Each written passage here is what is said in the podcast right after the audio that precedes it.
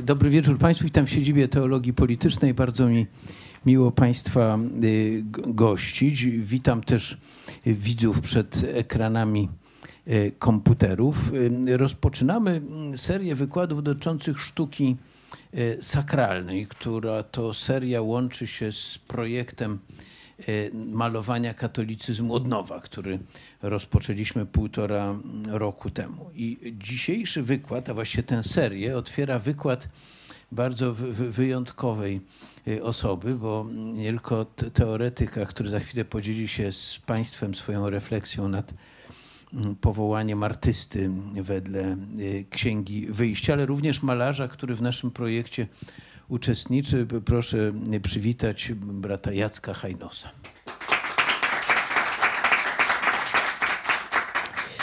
Brat Jacek Hajnos to jest niezwykła postać, człowiek o dwóch powołaniach, artysta o wielu zresztą talentach, zarazem i grafik, i malarz i rzeźbiarz, jak i dominikański zakonnik, absolwent Krakowskiej Akademii Sztuk Pięknych imienia Jana Matejki.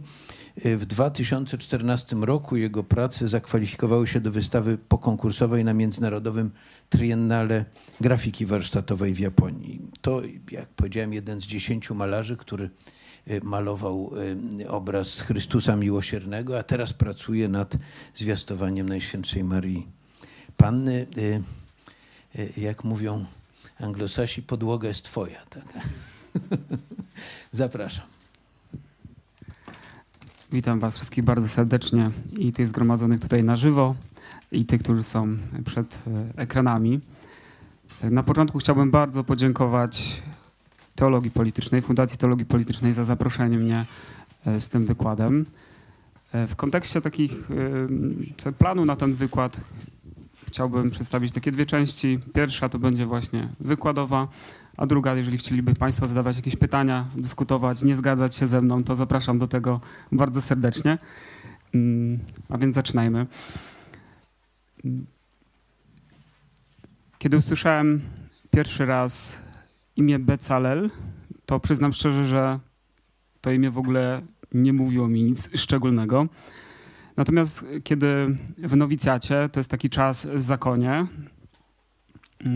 ro, takiego rocznego odosobnienia, mieliśmy za zadanie przeczytać od deski do deski Pismo Święte. Tak y, w tym sensie, że nie mogliśmy omijać żadnych genealogii, instrukcji, wiecie, od deski do deski. I w czasie, kiedy czytałem Pismo Święte w nowicjacie, to trafiłem na Księgę Wyjścia, do fragmentów, dotarłem do fragmentów, które zwykle omijałem, czyli do instrukcji budowy mieszkania 2540. I bardzo zdziwiłem się, kiedy zauważyłem, że w 31 rozdziale e, tejże księgi pojawia się tajemnicza postać Becalela, twórcy, który został powołany przez Boga do realizacji instrukcji, którą Mojżesz dostał na górze Synaj. I nie wiem, czy kiedy przed tym wykładem Państwo słyszeli w ogóle o Becalelu. Pamiętam, byłem bardzo zaskoczony, że kiedy mówiłem e, właśnie pierwszy raz wykład na jego temat, temat też teologii powołania twórczego, to e, katolicy e, zwykle no nie, nie osobami, które są z innych denominacji, na przykład protestanckich i właśnie oni wiedzieli, tak, o, to ten człowiek, który został namaszczony przez Ducha Pańskiego, tak, i byli z, z, zaskoczeni, że, e, że my właśnie jako katolicy jakoś go nie odkrywamy. Również e, w polskich publikacjach pojawiają się tylko takie lakoniczne e, komentarze, które właśnie można znaleźć w komentarzach do Księgi Wyjścia o, o Becalelu i teologii tej postaci. Pod względem metodologicznym e, badałem ten tekst e, w takich dwóch, takich idąc dwoma drogami, zwykłą krytyką literacką, gdzie używając wszystkich takich środków do badania kontekstu historycznego starałem się zbadać, jak sytuuje się postać Becalela, struktura literacka i wszystkie inne takie aspekty, które są związane właśnie z krytyką literacką oraz właśnie analizę narracyjną. Jak mówi dokument Komisji Biblijnej z 1993 roku, e, warto używać e, różnych metod, aby e, no, podporządkować pod zasadę komplementarności. Aby właśnie nie fiksować się na jednej metodzie badawczej. I kiedy popatrzymy sobie na Księgę Wyjścia jako kontekst dalszy e, tego opowiadania, to mamy takie trzy główne trzony tego opowiadania. To jest wyjście Izraelitów z niewoli egipskiej, pobyt Izraelitów na pustyni oraz przymierze synajskie i budowa mieszkania. I właśnie ta trzecia część będzie w obszarze naszego zainteresowania. To jest takie całe, całe tło, natomiast ta trzecia część właśnie dotyczy przymierza i tak zwanej perykopy synajskiej, na którą e, szczególnie dzisiaj będziemy zwracać uwagę. I na samym wstępie warto powiedzieć, że budowa mieszkania w kontekście narracyjnym to jest owoc przymierza z Jachwę.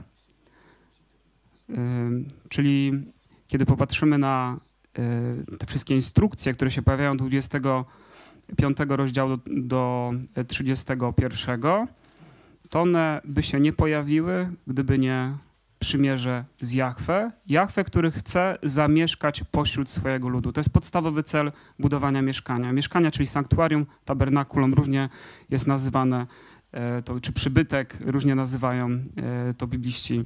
Natomiast idąc za Marcinem Majewskim, który jest dla mnie takim autorytetem, sam zrobił doktorat na podstawie tych fragmentów. Do tej pory bada również źródło kapłańskie w Biblii on uważa, że najlepsze określenie na sanktuarium na pustyni to jest właśnie mieszkan, właśnie mieszkanie. Dlatego nie będę się posługiwał. I tu jest ten fragment, który jest podstawowym celem, dlaczego w ogóle przybytek, mieszkanie, celem dlaczego w ogóle przybytek, mieszkanie, sanktuarium ma powstać. I uczynią mi święty przybytek, aby mógł zamieszkać pośród was. I teraz już na samym wstępie chciałbym zwrócić uwagę na e, jakby dodatkowy cel, bo mogłoby nam się wydawać, że w Piśmie Świętym, czy przynajmniej w tym fragmencie, mielibyśmy tylko przed oczami taki praktyczny, kultyczny wymiar tej budowli. Natomiast od razu pojawia się fragment z 28 rozdziału, gdzie przy instrukcji szat, jakie mają wykonać artyści, twórcy, którzy zostaną powołani w 31 rozdziale, mamy już tutaj dodatkowe dwa cele, y, poza tym praktycznym. Tu jest dla chwały i piękna. Mamy kawod oraz tiferet. Czyli oprócz tego, że mamy, ma być to jakieś miejsce praktyczne kultu, mają tam Izraelici oddawać chwałę poprzez to, co y, wykonają, ale również te same przedmioty mają być tak zrealizowane, aby oddawały chwałę tym, który, którzy je noszą, czyli tym kapłanom na czele z Aaronem jego synom, ale też prowadziły do, przez to piękno i chwałę do, do Boga.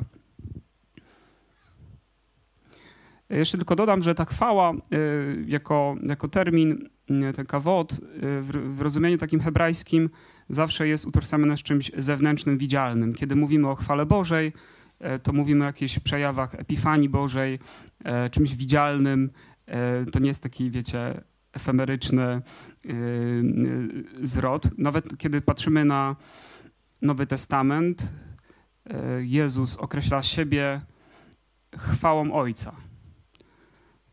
I święty Jan określa to, że wtedy, święty Jan określa, że to się wydarzy wtedy, kiedy on będzie wywyższony. Wtedy będzie największą chwałą, widzialnym obrazem Boga niewidzialnego. I chciałbym zwrócić na uwagę na strukturę y, tego opowiadania, tej narracji.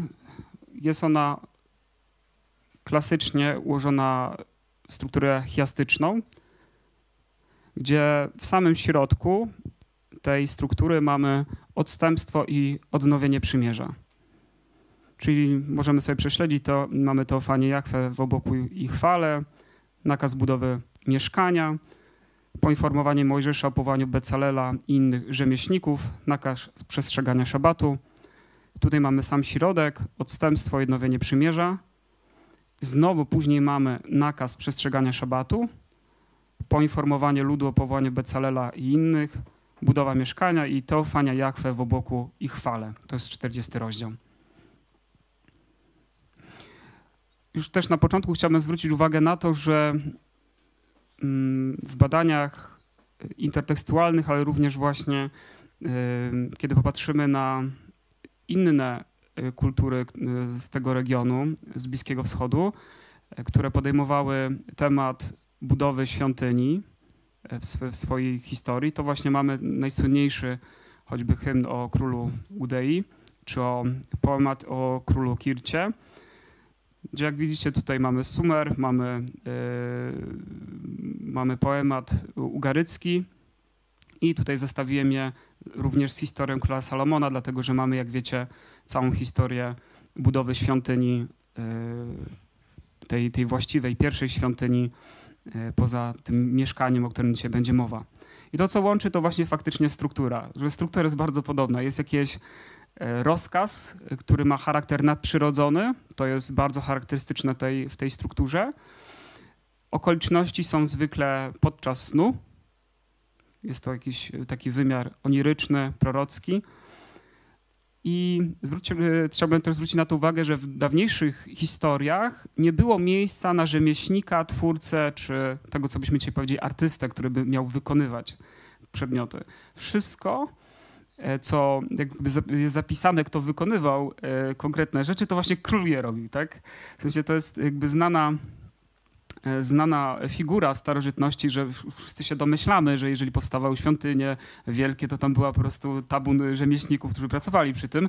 Natomiast e, oczywiście chodzi o to, żeby w tamtym czasie jeszcze rzemieślnik, twórca nie miał takiego znaczenia, że go po prostu nie zapisywano. To król był najważniejszy. Nie, nie zapisywano imion tych rzemieślników, twórców. I to właśnie widać choćby hymnie Gudei czy Kircie, ale również w starszym tekście, dlatego że y, tekst, o którym dzisiaj mówimy, to jest tekst pomiędzy VI-V wiekiem przed naszą erą, natomiast tekst, y, który tutaj prezentujemy, choćby z Pisma Świętego Salomona, to jest y, tekst z, powiedzmy z VII wieku przed naszą erą. To oczywiście są jakieś różne e, dyskusje na ten temat, nie dzisiaj, żeby o tym opowiadać, na temat źródeł i redakcji, natomiast przynajmniej jest taka zgoda e, większości biblistów na świecie, że opowiadanie o mieszkaniu, e, paradoksalnie, które opowiada o bardziej starożytnych dziejach e, Izraela, jest młodszym tekstem napisanym w środowisku kapłańskim za czasów niewoli babilońskiej po 586 roku lub w momencie, kiedy już dokonywała się druga odbudowa świątyni po tym, jak właśnie dostali pozwolenia, to Izraelici. Ale tutaj właśnie mam młodsze teksty i, i można, oczywiście to jest do zbadania, ja, ja tylko porównywałem te teksty dzięki pomocy in, osobom, którzy znają się na poziomie językowym, e, e, jeśli chodzi ugarycki właśnie i, i, i, inne teksty. Tutaj mamy na przykład historię króla Asarhadona, mamy cykl opowiadany o Baalu, i właśnie opowiadanie o mieszkaniu. To są młodsze teksty w porównaniu do tych, które wcześniej przedstawiałem. I mamy tę samą strukturę, mamy rozkaz, tutaj na przykład panteonu babilońskich bogów, y, ugaryckiego boga Baala, a tutaj izraelskiego boga Jahwe. Mamy okoliczności, ale co jest interesujące, w młodszych tekstach pojawiają się już jacyś rzemieślnicy, twórcy, których znamy e, z imienia. Tutaj na przykład mamy Rasila, w przypadku e, historii króla Asarhadona, który jest e, wielkim uczonym, twórcą, e, koordynatorem robót, tak go, tak go zapisuje historia. Zapisuje również historia w micie czy cyklu opowiadań o Baalu Koszara, Wahasisa, który dzięki nadprzyrodzonym umiejętnościom tworzy świątynię.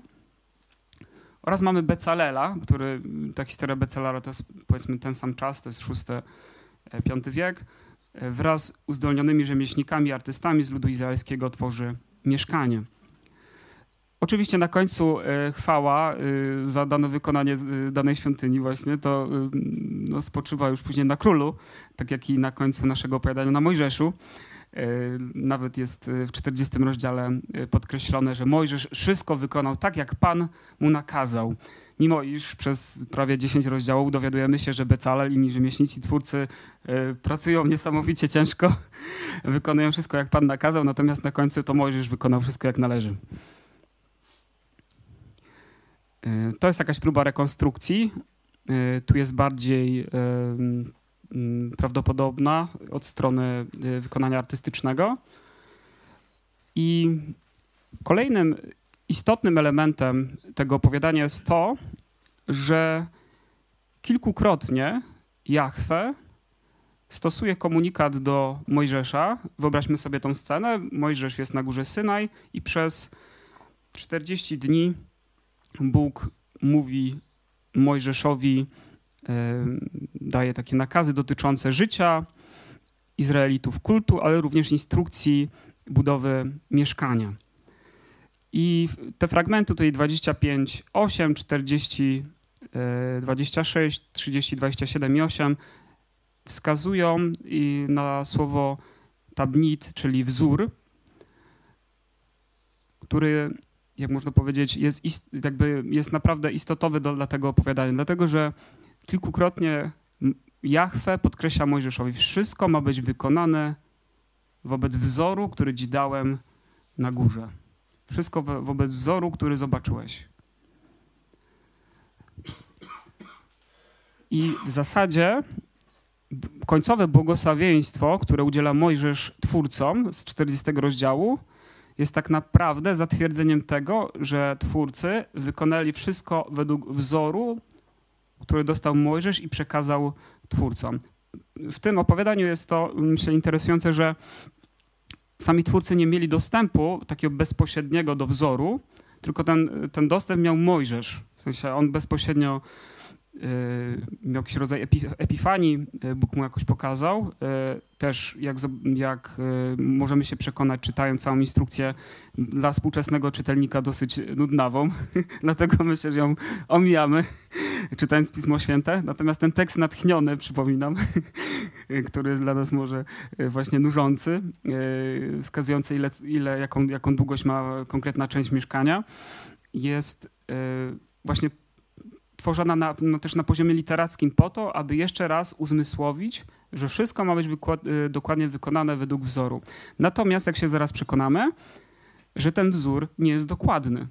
W tym sensie, że wiecie, jakbyśmy chcieli odzorować tak prawdziwie ten, to, to mieszkanie, oczywiście są różne konstrukcje na świecie tworzone przez Żydów, przez e, protestantów e, amerykańskich. Są filmy na, na YouTubie, można sobie poglądać, jak oni próbowali odtworzyć to sanktuarium. I też oczywiście wizualizację 3D. Natomiast są duże luki tego wzoru i zaraz powiem, mm, skąd one mogą wynikać i co na poziomie interpretacyjnym możemy o nich powiedzieć. Jak chcemy zobaczyć właśnie instrukcję w skrócie, to tak to wygląda. Mamy te fragmenty 25 od 1 do 7, zebranie darów, skrzynia świadectwa i mamy wykonanie, nakaz, wykonanie. Ten schemat również towarzyszy wcześniejszym narracjom y, z innych e, kultur ościennych wobec Izraela, czyli właśnie z Babilonii, Ugarit, y, Sumer i tak dalej. Te wszystkie e, kultury miały takie opowiadania, które występował właśnie ten model. Bóstwo daje rozkaz nadprzyrodzony i musi być wykonanie. Jeżeli jest dobrze, dobre, dobrze zrobione wykonanie, w sensie wierne, to bóstwo przychodzi i namaszcza, błogosławi, e, dokonuje się jakaś epifania, uczta. Są różne obrazy, którym się posługują mity i te historie, które tam możemy znaleźć. Kolejnym aspektem tej historii jest to, że autor kapłański tworzący tę historię jest również autorem, jak wiemy, fragmentów związanych z kultem, ale również z księgą rodzaju 1. E, większość biblistów uważa, że ten fragmenty, e, ten cały poemat o stworzeniu świata, inaczej nazywany katechezą szabatową, jest autorem e, właśnie, są, autorem tego jest kapłan czy środowisko kapłańskie, ale właśnie to samo środowisko kapłańskie w podobnym czasie, jak uważają bibliści, powstawał ten tekst o budowie mieszkania. I właśnie autor kapłański w swoim pomyśle na ten tekst o budowie mieszkania chciał za, y, zawrzeć wszystkie te elementy y, z fragmentów księg, z Księgi Rodzaju 1, które są istotne w kontekście twórczego działania. I mamy tutaj podział na siedem dni stworzenia świata. Mamy potem, potem Księgę Wyjścia. Bóg dzieli swój nakaz budowy na siedem mów, używając tej samej formuły. Bóg zobaczył i pobłogosławił świat na koniec swojej pracy. Mojżesz zobaczył i pobłogosławił ukończone sanktuarium, mieszkanie. Nawet na poziomie językowym jest, są użyte te same słowa. Bóg ukończył swe dzieło, Mojżesz ukończył nakazane mu dzieło. Jak Duch Boży unosił się nad wodami, tak Becalel i Oholiab zostali napełnieni Duchem Bożym do wykonania twórczych prac. Pierwszego dnia pierwszego miesiąca dla P oznacza datę początku świata, czyli dla źródła kapłańskiego. Dnia pierwszego miesiąca pierwszego roku drugiego wzniesiono przybytek. Więc mamy sporo takich paralelnych fragmentów, które wskazują, które dają nam podpowiedź, taki pewien klucz interpretacyjny, hermeneutyczny do tego, żeby popatrzeć na budowę mieszkania, świątyni w kluczu podobieństw do stwarzania świata. To nie jest jedyne podobieństwo, y, które wskazuje na poziomie językowym. Inne podobieństwo są same elementy artystyczne, które występują w mieszkaniu. Choćby y, na poziomie symboliki są tam owoce, E, granatu, różnych tam, to, to jest naprawdę przebogate spektrum owoców. Dodatkowo mamy cheruby na arce, które w oczywisty sposób nawiązują do dwóch aniołów, które mają strzec wyjścia do raju, żeby już tam ludzie nie powrócili ze względu na swój grzech. Jak później, jak zobaczymy później, że właśnie koncepcja, już tutaj mogę o tym powiedzieć, taka teologiczna, koncepcja teologiczna związana z tą symboliką i tymi yy, paralelnymi fragmentami wskazuje właśnie na to, że Izraelita wchodząc do świątyni, nawet do przedsionku czy do wcześniejszego miejsca, dlatego że tylko w miejscu najświętszym, święte świętych, mógł odwiedzać najwyższy kapłan raz w roku na Jom Kippur. Natomiast kiedy mówimy o y, koncepcji teologicznej świątyni, tego mieszkania, to autor chce nam podpowiedzieć, że to jest powrót poprzez liturgię, kult do raju. Poprzez kult, poprzez elementy symboliczne zawarte w w tej świątyni, mamy niejako e, przejść przez właśnie to miejsce, które strzeże, które strzeże aniołowie i spotkać się z Bogiem. I właśnie to pragnienie Boga, aby zamieszkać pośród swojego ludu, wśród swojego ludu, realizuje się właśnie w tym miejscu. Nawet na poziomie symboliki chciałbym zwrócić Państwa uwagę na to, że Wcześniej tylko Mojżesz spotykał się na górze Synaj z Bogiem. Natomiast Bóg zapragnął dokonać pewnej transgresji, jakiegoś przekroczenia i mówi: Ja chcę spotykać się z całym ludem. I mieszkanie, świątynia jest pomysłem Boga na to, aby nie, był, nie było tylko takiego miejsca elitarnego dla jednego przedstawiciela. Oczywiście będziemy mieć przedstawicieli elitarnych, jak właśnie kapłani, w tym miejscu, każdy będzie miał swoją rolę. Natomiast Bóg zapragnął być jak najbliżej, pomimo kondycji ludzi po raju. Jak najbliżej. I tym sposobem bycia jak najbliżej na poziomie teologicznym jest sztuka, jest świątynia, jest kult. I właśnie poprzez wejście do mieszkania lud Izraela ma na poziomie symboliki. Yy, wejść jakby do takiego portalu, który przenosi ich na poziomie teologicznym, symbolicznym do, do, do raju, do czegoś pierwotnego. Teraz chciałbym skupić się na samym Becalelu. Tutaj przeczytam kilka fragmentów e, a propos, e, a propos jego imienia, jego znaczenia jego imienia, ale także wprowadzi do takiego mm, próby zrozumienia mentalności osób piszących, takiego też Zipsim Leiben, e, twórców e, tych tekstów, czyli środowiska kapłańskiego, jak myślą w ogóle o imionach, postaciach i tożsamości. Imiona bohaterów występujących w rozmaitych opowiadaniach często nie mają głębszego sensu, posiadając jedynie funkcję informacyjną. Inaczej jest z narracjami biblijnymi. W nich bowiem imię bohatera nie jest zwykłą desygnacją postaci, ale ma znaczenie tożsamościowe – i nierzadko jest związane z misją danej postaci i się przekonamy o tym, że tak jest również z Becalelem. Jak wskazuje Teresa Stanek, podejmując się próby interpretacji imienia danego bohatera, należy brać pod uwagę nie tylko pole znaczeniowe użytych słów, lecz także to, jak owe znaczenie odnosi się do pozostałych danych przekazywanych przez autora tekstu, które mogą mieć wpływ na pogłębione rozumienie analizowanej postaci. I tutaj właśnie podkreśla Stanek, sens imienia odkrywa się przez rozpoznanie rdzenia, od jakiego go utworzono, kontekst, w jakim zostało użyte, rangę postaci, której przypisano, relacje do postaci bezimiennych, a także inne czytelne w retoryce tekstu afiliacje danej postaci.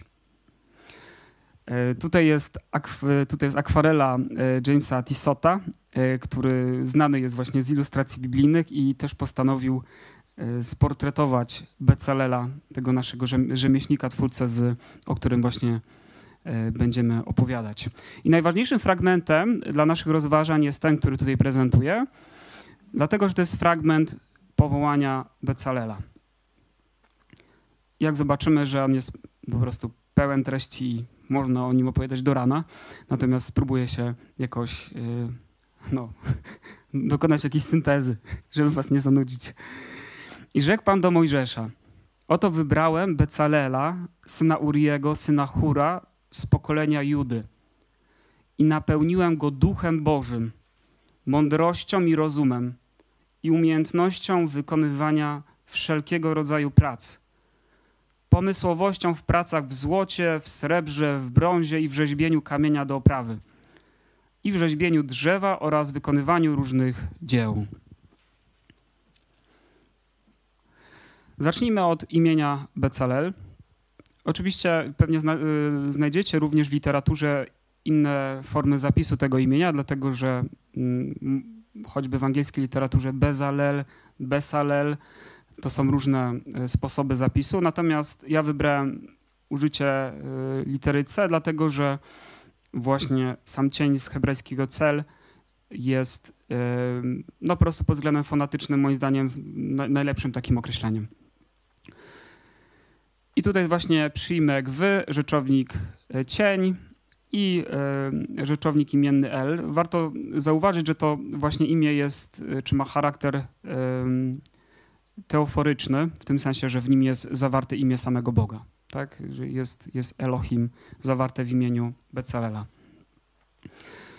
I jego imię w cieniu Boga, być w cieniu Boga, może jakoś nam otwierać różne skojarzenia z całego Pisma Świętego, a szczególnie skojarzenia z psalmami. I to jest pierwsza interpretacja jego imienia, jego tożsamości – i tutaj mamy kilka fragmentów z psalmów.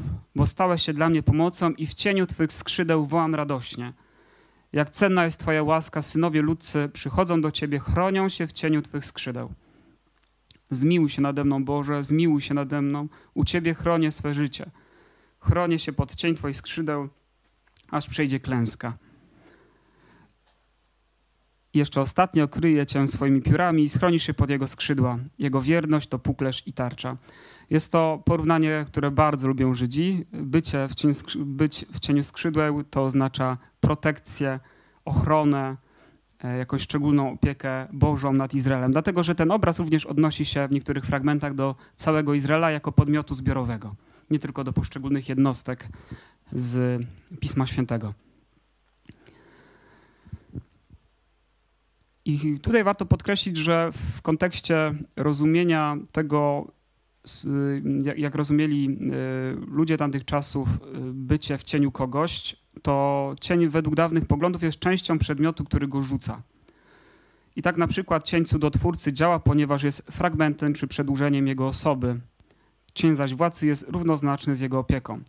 I tutaj znamy pewnie ten fragment e, przechodzącego Piotra, że nawet jego cień uzdrawiał, tak? Z, dziejów apostolskich. Więc jeżeli ktoś jest w cieniu Boga, jest jakby w jego łonie, jest blisko, jest w jego protekcji. Zobaczmy, co jest taka pierwsza informacja o, o takiej, kiedy rozmawiamy o koncepcji powołania twórczego w kontekście Pisma Świętego, co nam Pan Bóg przez to chce powiedzieć. Jakąś wyjątkowo duża bliskość pomiędzy Bogiem a twórcami o których, o, który, o których możemy przeczytać w tym fragmencie, który dzisiaj um, analizujemy. Również um, inną interpretacją, inna interpretacja y, jest autorstwa Almy Villegas I ona wskazuje, że oprócz tej opieki mm, i protekcji y, boskiej, jakby to, to bycie w cieniu Boga oznacza również, jakby można powiedzieć, dodane umiejętności do tego, aby przewodzić e, w całym przedsięwzięciu budowlanym nad mieszkaniem. Oraz inna interpretacja e, żydowskiego uczonego Rashiego z XI wieku, który w swoim komentarzu do tego fragmentu wskazuje, że bycie w cieniu e, Boga oznacza mieć jakiś specjalny dostęp do boskiej mocy. Specjalny dostęp do, do jego darów. Dlatego, że jak przeczytaliśmy, Becalel został niesamowicie obdarowany przez, przez Boga do wykonywania tej, tej działalności. E, Rashi bierze to również stąd, że na poziomie krytyki redakcji tekstu kolejność instrukcji różni się 25-31 od tej, którą możemy znaleźć od 25 do 40. No i właśnie y, zastanawia, żydowcy komentatorzy zastanawiali się, nie, nie mając jakichś takich narzędzi krytycznych, które mamy dzisiaj y, po, no, po wszystkich tych naszych Fondsgeschichte początku XX wieku, więc oni czytali uważnie te, te fragmenty i stwierdzili właśnie, że przez to się właśnie różni y, ta, ta instrukcja, to wykonywanie instrukcji, jej kolejność, właśnie dlatego, że Becalel był dzięki darze mądrości, który otrzymał Boga, mądrzejszy od Mojżesza i przez to mógł lepiej dopasować kolejność wykonywania, wykonywania poszczególnych części tego mieszkania, bo on był bardziej, jakby można powiedzieć, zaznajomiony ze sztuką. E, i miał dostęp do samego Boga. Miał, e, jak to mówi Rashi, dostęp do samego Jahwe. I przemówił Jahwe do Mojżesza tymi słowy. Spójrz, wezwałem po imieniu Becalela, syna Uriego, syna Hura z plemienia Judy. I chciałem zwrócić e, Państwa uwagę na to sformułowanie wezwałem po imieniu, dlatego że kiedy rozważamy fenomen powołania twórczego, źródło w ogóle tego powołania w kontekście biblijnym, to tutaj mamy jednoznaczny dowód najwyższej rangi teologicznej, że istnieje coś takiego jak powołanie twórcze. Nie ma wyższej rangi teologicznej jak to, y, właśnie, które jest źródłem biblijnym. Biblia wskazuje, zawołałem go po imieniu. I chciałbym tutaj również y, podkreślić y, taki kontekst, dlatego że większość z nas pewnie zna list do artystów Jana Pawła II. Jan Paweł II w tym, w tym, w tym liście jako źródło biblijne powołuje się na Księgę Rodzaju, wskazując, że powołanie w ogóle człowieka, a potem artysty ma być taką analogią do stwórczego działania Boga. Artysta Oczywiście w jakiś sposób y, to jest bardzo daleka analogia, jak, y, natomiast ma po prostu tworzyć, e, jest twórcą w taki sposób, e, przynajmniej w tym procesie, jak Bóg, który z niczego stwarzał e, cały wszechświat. Natomiast wydaje mi się, że ten, ten fragment z Księgi Rodzaju tylko w sposób pośredni jakby mówi nam, że coś takiego jak powołanie twórcze istnieje, że, że, że ten fenomen to nie jest tylko taki poetycki zro, y, taki zwrot. Wiecie o co chodzi.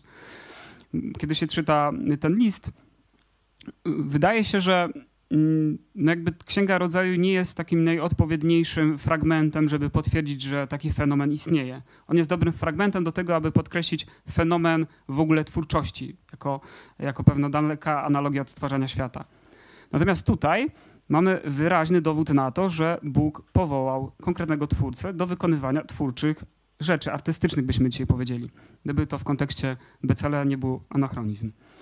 I tak czytamy, wezwałem po imieniu do wykonania wszystkich instrukcji. Samo określenie przywodzi na myśl wszystkie te postacie z Biblii, które zostały wezwane po imieniu do specjalnej misji, takie jak na przykład Mojżesz, Samuel czy Paweł. Ich też Bóg wzywał po imieniu. Jednak powołanie Becalela jest inne.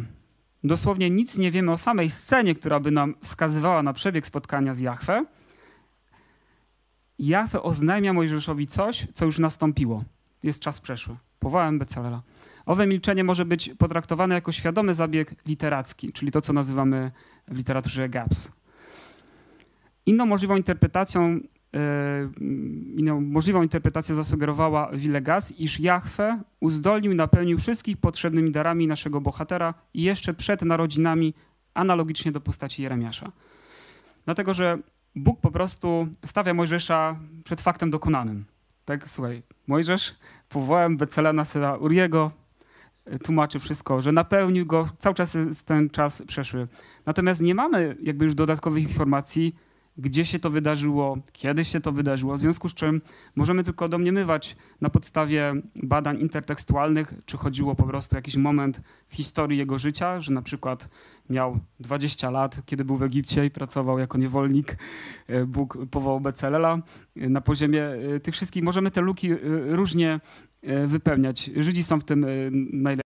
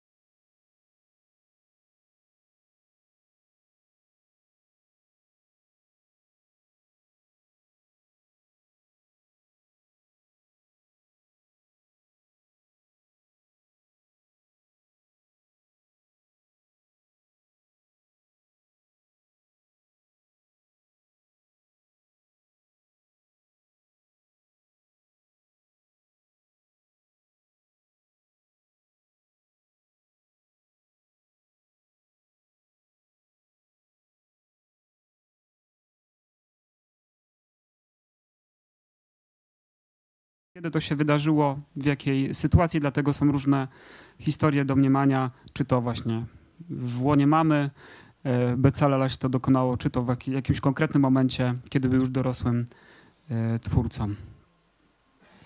O, tu się trochę coś zacięło. Jeszcze spróbuję. O. Okay.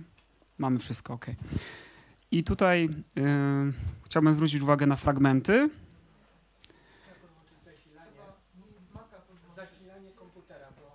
Aha. Mhm. W moim plecaku jest y, zasilanie. Mhm.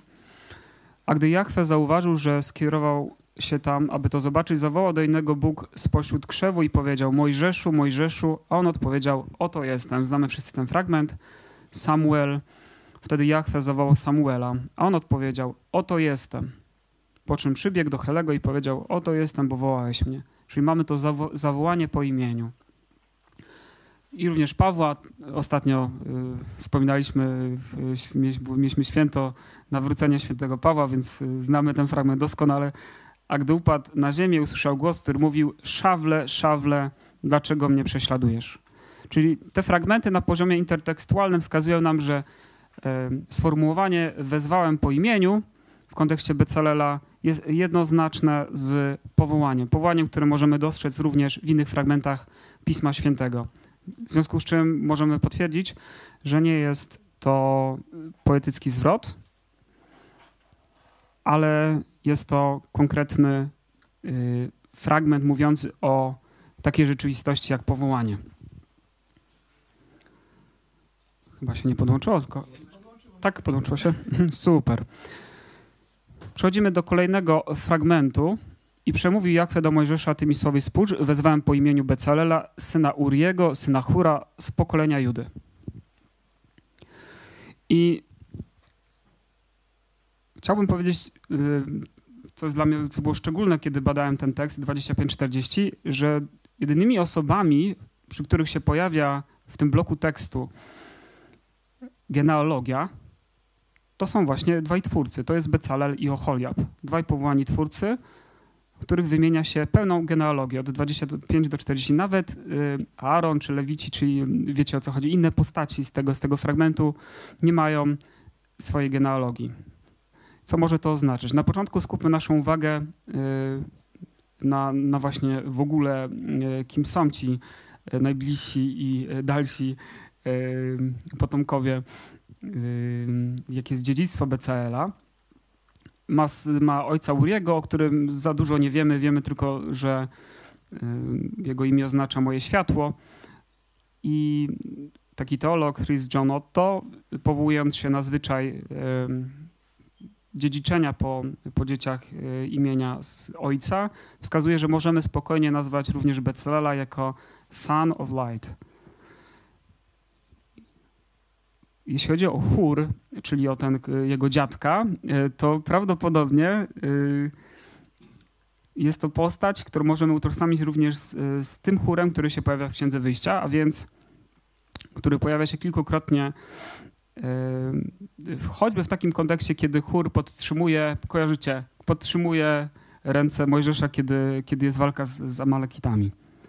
W konsekwencji Mojżesz dla Becala byłby stryjecznym dziadkiem, Chór sławi, to, to już o tym mówiłem, natomiast co jest interesujące, że e, no, to jest mąż siostry e, Mojżesza, czyli Miriam, w związku z czym wszystko zostaje w rodzinie. Najważniejsze postacie biblijne e, w kontekście mieszkania są związane z Mojżeszem. Jest Aaron jako najwyższy kapłan, mamy Becalela jako twórcę, który prawdopodobnie, taka jest hipoteza wobec, jeżeli chór to jest ta sama postać w tym fragmencie, no to Becalel jest krewnym Mojżesza i Aarona, co może być bardzo interesujące. I pokolenie Judy, z którego pochodzi Bacalel, będzie w późniejszym czasie uznane przez tradycję za najważniejsze z dwunastu plemion. I y, Juda wywodzi swoją nazwę od czasownika Jadach, y, to znaczy czcić, chwalić, wielbić. Y, niech będzie uwielbiony Bóg, co może być interesujące w kontekście naszych rozważań i też celu, w jakim ma tworzyć twórca biblijny, aby chwalić, czcić, wielbić Boga. Tak to również komentują te genealogie żydowscy komentatorzy. I tutaj są trzy fragmenty dotyczące Becalela i właśnie trzy fragmenty dotyczące Oholiaba, które występują razem w tekście, e, tak paralelnie, e, które właśnie pokazują tą całą genealogię i to są jedyne właśnie opisy y, w tym całym bloku tekstowym. Po co one się pojawiają tak często? Według biblistów podkreślenie tego, że Becalel jest z pokolenia Judy, a Oholiab, jego najbliższy współpracownik twórczy, pochodzi z pokolenia Dan, ma wskazać na to, że cały Izrael ma być zaangażowany w budowę mieszkania. Jak widzimy na mapie, pokolenie Dana jest najdalej wysuniętym od e, Judei, miejscem na poziomie geograficznym. W związku z czym to podkreślenie genealogii ma powiedzieć coś takiego. Cały Izrael, nie tylko owi twórcy, ale wszyscy z Izraela muszą być zaangażowani w budowę mieszkania. I zobaczymy to również na poziomie zbiórki e, darów, dlatego że w tych fragmentach nie tylko sami twórcy są ważni, ale również ci, którzy dają dary na tę budowę mieszkania. Każdy ma swoją rolę. I dosłownie jak cały Izrael zrzucił się na budowę mieszkania. Y, idziemy, idziemy dalej, żeby zdążyć. I przemówił Jachwę do Mojżesza tymi słowy. Spójrz, wezwałem po imieniu Betzalela, syna Uriego, syna Hura z pokolenia Judy i teraz napełniłem go Duchem Bożym. I pod względem chronologicznym Becalel jest pierwszą osobą w Piśmie Świętym, która otrzymała nadprzyrodzony dar Ruach Elohim od Jahwe do wykonania specyficznej misji. To jest pierwsza osoba w Piśmie Świętym pod względem chronologicznym. Dla mnie to było niesamowite, jak to niesamowite w kontekście powołania twórczego, że jeżeli myślimy o jakiejś pierwszej osoby w Piśmie Świętym, w historii yy, tych różnych wspaniałych osób, dużo większych, więcej opisywanych w Piśmie Świętych, to to jest pierwsza osoba, która dostała ten dar.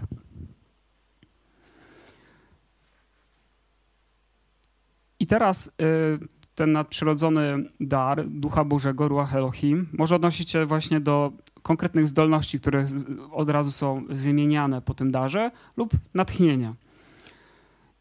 I czytamy dalej, że dostał dar mądrości, zdolności myślenia, rozeznania, inteligencji, to różnie można, pomysłowości, można różnie tłumaczyć, poznania lub wiedzy, zręczności w każdym rzemiośle, i co jest jeszcze ciekawe, e, że w 35 rozdziale również dostaje dar uczenia innych.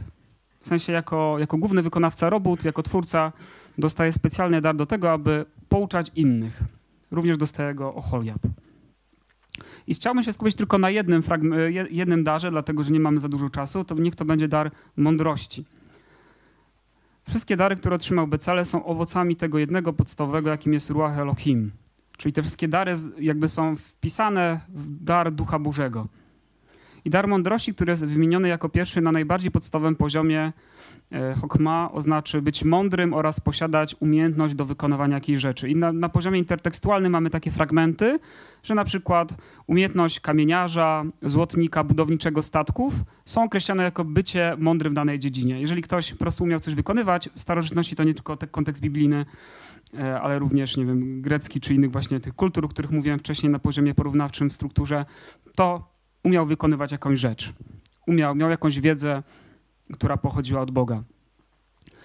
Jak wskazuje Lemański, użycie tego słowa może również oznaczać doświadczenie oraz ponadprzeciętną umiejętność w jakiejś dziedzinie. Właśnie takie znaczenie daru mądrości przypisuje e, Blankenshop e, izraelskiemu twórcy jako jego współziomkom. Czyli po prostu masz specjalne umiejętności do wykonywania E, działań artystycznych.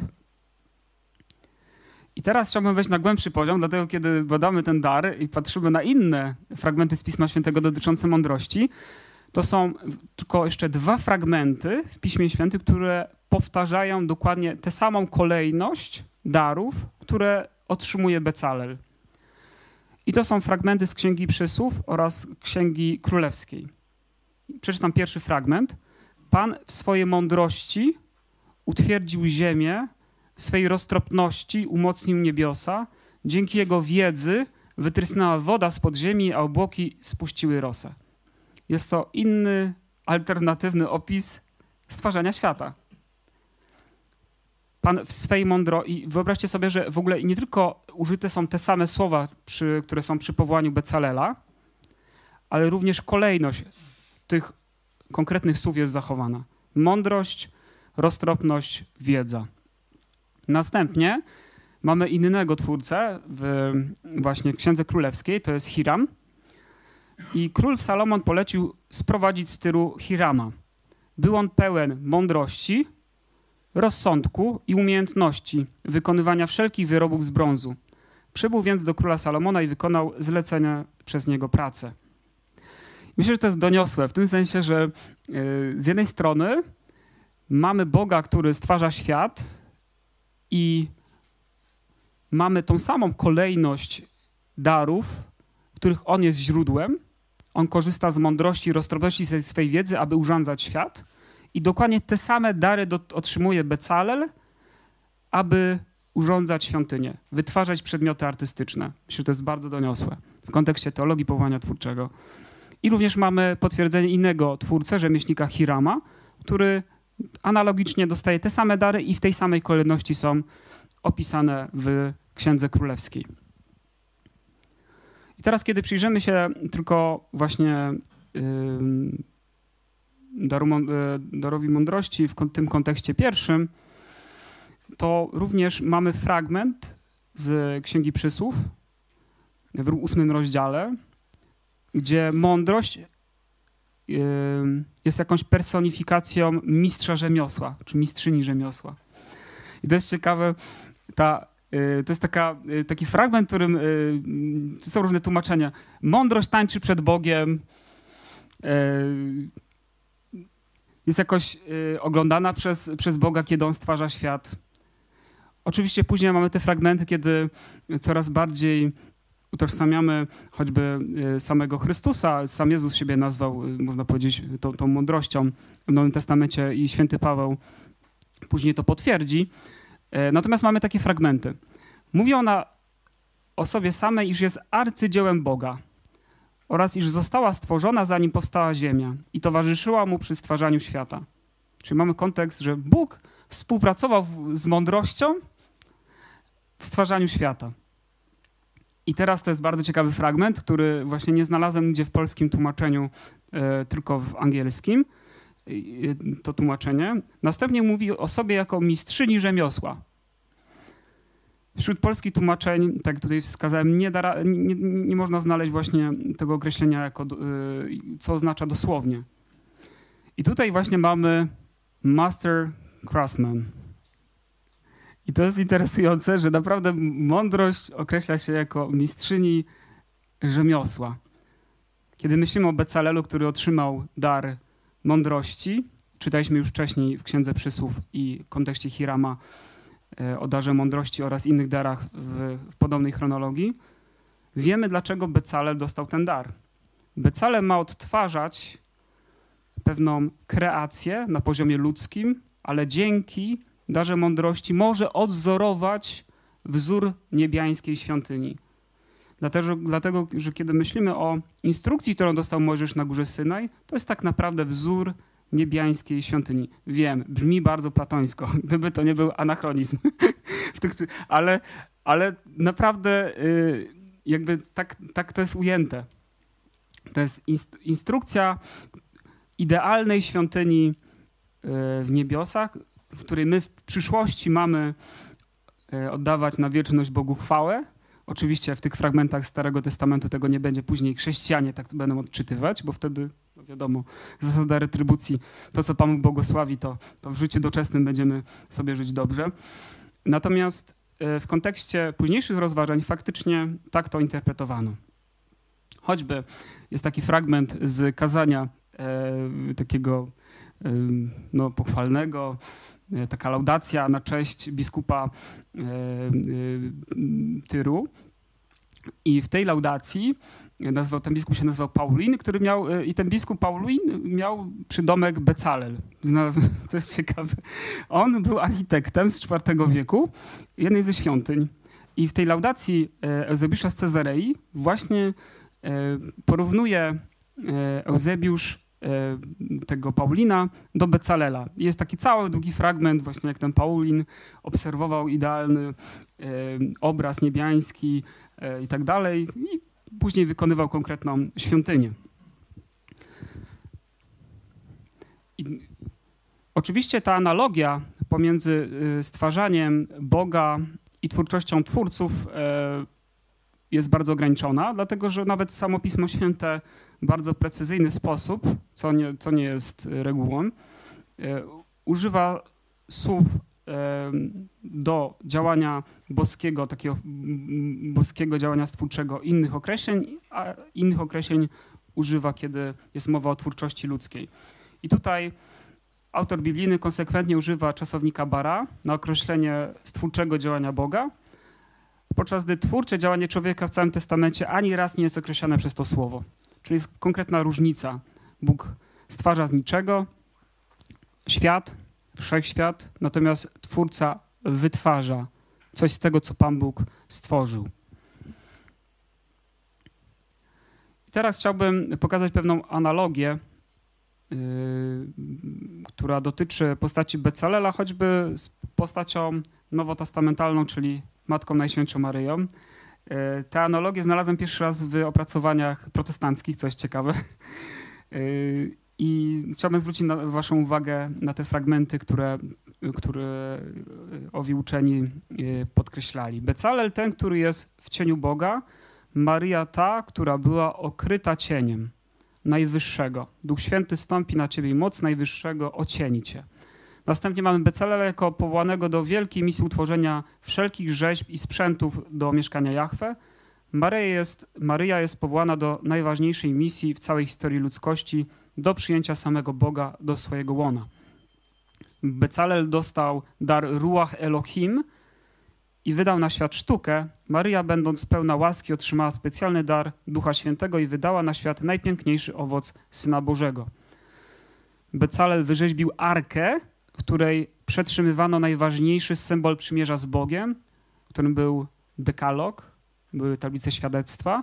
Maria otrzymała poprzez tradycję nowe imię, jako ta, która jest arką przymierza. W jej łonie przebywał ten, który swoją ofiarą przypieczętuje ostatnie, wieczne przymierze oraz jest źródłem i sensem każdego prawa. Teraz chciałbym pokrótce opowiedzieć o ważnym fragmencie w tej całej historii, czyli o apostazji ludu wybranego. To są fragmenty 32-34. I o tyle to jest interesujące, że kiedy dokonujemy już badania na poziomie narracji tekstu, a nie badamy pod względem krytyki tekstu, to od razu rzuca nam się w oczy, że właśnie ten fragment jest jakoś mocno skontrastowany z budową mieszkania. Kiedy jesteśmy na liturgii w niedzielę, to on jest, ten fragment jest odseparowany w ogóle od tego tematu, zwróćcie uwagę.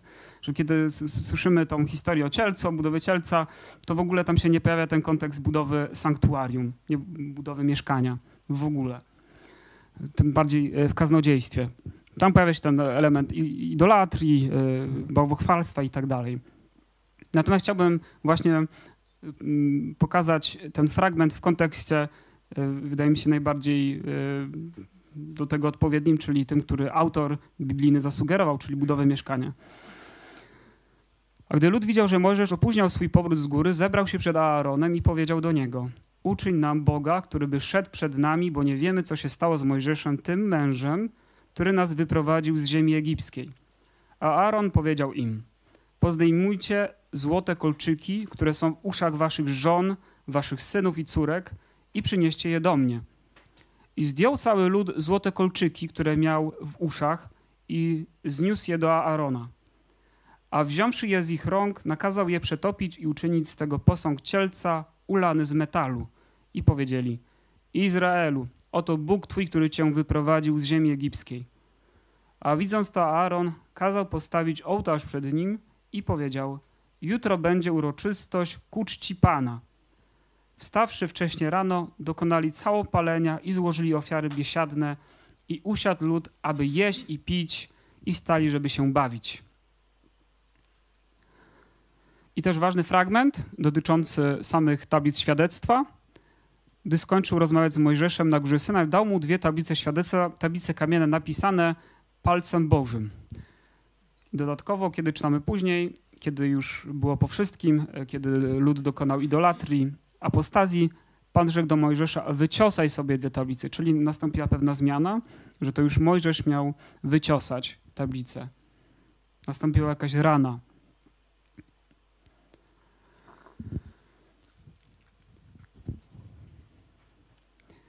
Chciałbym tutaj zwrócić uwagę na sformułowanie Aarona, który się tłumaczył przed Mojżeszem swojej twórczej działalności, artystycznej działalności. Wtedy rzekłem do nich, kto ma złoto, niech je zdejmie z siebie i złożyli mi je i wrzuciłem je w ogień i tak powstał cielec. Kiedy się popatrzy na tekst oryginalny, okazuje się, że Aaron tak naprawdę nie zrobił cielca, tylko on powstał.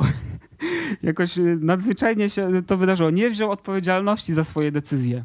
W ogóle. Zwróćcie uwagę, że to jest po prostu absolutne przeciwieństwo Mojżesza, który mimo, że nie miał nic wspólnego z grzechem apostazji, bo był wtedy na górze Synaj, y, powiedział Bogu, jeżeli chcesz wygładzić ten lud z tego powodu i y, usunąć ich z księgi życia ich imiona, to lepiej, żebym, żebyś i mnie stamtąd skreślił. Dlatego, że Bóg mu obiecał, że ja, ja ich wykreślę, ale ciebie uczynię nowym narodem. A tutaj jest bardzo konkretna y, jakby taka obrona Mojżesza, który mówi, nie, ja biorę odpowiedzialność za cały lud, jestem, jestem wodzem. Tutaj jest odwrotna rzecz. Aaron, jego brat, po prostu nie bierze za to w ogóle odpowiedzialności. To lud, ja w ogóle cielec to w ogóle wyszedł z ognia. I w analizowanej jednostce literackiej nie znajdziemy żadnego dialogu pomiędzy Aaronem i Becalelem. Jednak pod względem narracyjnym to ich postawa wobec Jahwe, która wyraża się poprzez podejmowane przez nich decyzje, jest ich niemym dialogiem, zaplanowanym przez autora opowiadania. To właśnie scena ze Złotym Cielcem jest zbudowana jako antyteza do budowy sanktuarium, gdzie Aaron ukazuje się jako ten, który jest nieposłuszny Jahwe. I retorycznie budowa posągu nawiązuje do budowy sanktuarium, gdzie lud przyniósł złoto, z którego Becalel zrobił później arkę i cheruby. Czyli mamy dwie, dwa rodzaje zbiórki. Wcześniejsza zbiórka była na złotego cielca, a druga zbiórka miała być na, e, na sanktuarium, na mieszkanie. Lud nie wytrzymał. Po prostu lud nie wytrzymał. Musiał zapełnić pewną pustkę, która, która się pojawiła po tym, kiedy w takim zniecierpliwieniu czekali na Mojżesza i wypełnili tą pustkę, można powiedzieć, antykulturą. Zrobili coś, jak zwrócimy uwagę na całą koncepcję cielca, najbardziej kontrastową rzecz do tego, co Pan Bóg zamierzył wobec Izraela. Dlatego, że cielec jest, można powiedzieć, uprzedmiotowieniem Boga, tu nie chodzi tylko o to, że cielec jest, można powiedzieć, nie wiem, yy, przeciwko przykazaniu, które dostał Może w 20 rozdziale, jak czytamy o tym, żeby nie przedstawiać Boga ani żadnych aniołów, ani nic, co jest pod niebem, pod ziemią, yy, w takiej postaci wizualnej. Ale tutaj jest taki problem, jak widzimy później, bo choćby Becalel tworzy cheruby, inne przedstawienia. To jest problem posłuszeństwa problem pewnej koncepcji, która jest zawarta w tym tekście oraz tego, że Bóg jest Bogiem niewidzialnym, a sztuka i wszystko, co ma być wokół mieszkania, ma doprowadzić do spotkania z Bogiem, który jest niewidzialny. Dlatego, że na Hilasterionie nie znajdziemy, jak zaraz jeszcze przekonamy, przedstawienia Boga, a jest to właśnie dość y, no, najbardziej kontrastowe zestawienie. Tu jest cielec widzialny, tutaj nie ma w tym najbardziej centralnym miejscu, gdzie zwykle w świątyniach pogańskich były jakieś posągi bóstw, jest e, przestrzeń niewidzialna, jest tylko tron Boga. Ale o tym trochę później. I teraz, kiedy popatrzymy na Nowy Testament, to Jezus jest nazwany przez świętego Pawła hilasterionem, czyli tą przebłagalnią, złotą przebłagalnią, w której kapłan raz do roku skrapiał krwią kozła, e, aby mm, zgładzić po prostu grzech e, Izraelitów. Oczywiście wiemy, że to się dokonywało na poziomie e, symbolicznym. W sposób realny dokonał się w Jezusie Chrystusie. I teraz, kiedy Jezus jest nazwany hilasterionem i jak czytamy w innych fragmentach, on jest obliczem, ale dokładniej obrazem Boga niewidzialnego w Kolosan, i zestawimy to również z fragmentem z Jana z grobu, kiedy widzimy dwóch aniołów, jednego po jednej stronie, drugiego po drugiej stronie. To od razu rozumiemy, że ten w środku, który leżał w, gro leżał w grobie i który jest nazwany Hilasterionem, który jest obrazem Boga niewidzialnego, jest chwałą Ojca, jest prawdziwym, realnym, doskonałym, najpiękniejszym obrazem i wypełnianiem obietnicy jaką dostawał Izrael przez cały Stary Testament. Tego pragnienia, aby ujrzeć oblicze Boże, bo nie mogli go ujrzeć w świątyni. I tym pustym miejscem w mieszkaniu i w sanktuarium w przyszłości miało być to puste miejsce wypełnione obecnością Jezusa, który był nazwany również przez świętego Pawła zasłoną przybytku. E, również czytamy w, u Hebrajczyków właśnie, że on e, no, można powiedzieć, zniszczył też rozdzielający mur, wrogość. E, I teraz każdy jest jakby dzięki Jezusowi, jego, e, jego postaci widzialnej, przez wcielenie mamy dostęp do, do prawdziwego obrazu, do, do prototypu. Jeszcze tutaj się zatrzymam na chwileczkę, dlatego że kiedy popatrzymy na ten kontrast pomiędzy arką i tym najważniejszym, najbardziej centralnym miejscem, a cielcem, to również daje nam taki asumpt do e, rozważań teologicznych e, w kontekście Starego Testamentu, e, koncepcji sztuki. Dlatego, że faktycznie wszystkie przedmioty w mieszkaniu o charakterze artystycznym miały doprowadzić do miejsca w którym centralnym obszarze nie mamy jakiegoś konkretnego przedstawienia Boga. To nam pokazuje, już na poziomie interpretacji tego tekstu, y, taką, y, że jakby twórczość jest jakby w drodze, nie może pochwycić, jest to jakaś apofatyczność e, tego, tego przesłania. E, w kontekście takiej optyki choćby Dionizego Aropagidy, czy rozwiniętej już później teorii przez Tomasza Zakwinu. Czyli, że mamy, e, nie możemy uchwycić ani słowami, ani obrazem prawdziwego Boga. Zawsze to będzie bardziej niepodobne do Boga niż podobne. I jakby w tym, w tym, w tym obszarze konstrukcji mieszkania, ale również w tej koncepcji jest taka ochrona przed tym, aby nie próbować y, Boga pochwycić w swojej widzialności, w tym sensie, że mieć takie poczucie, że zobrazowałem Boga. Zrobiłem jakiś konkretny jeden obraz, to jest mój Bóg. On tak wygląda. To jest, y, tu jest jakaś intuicja, że zawsze to będzie redukcja. Nie ma takiego pojęcia.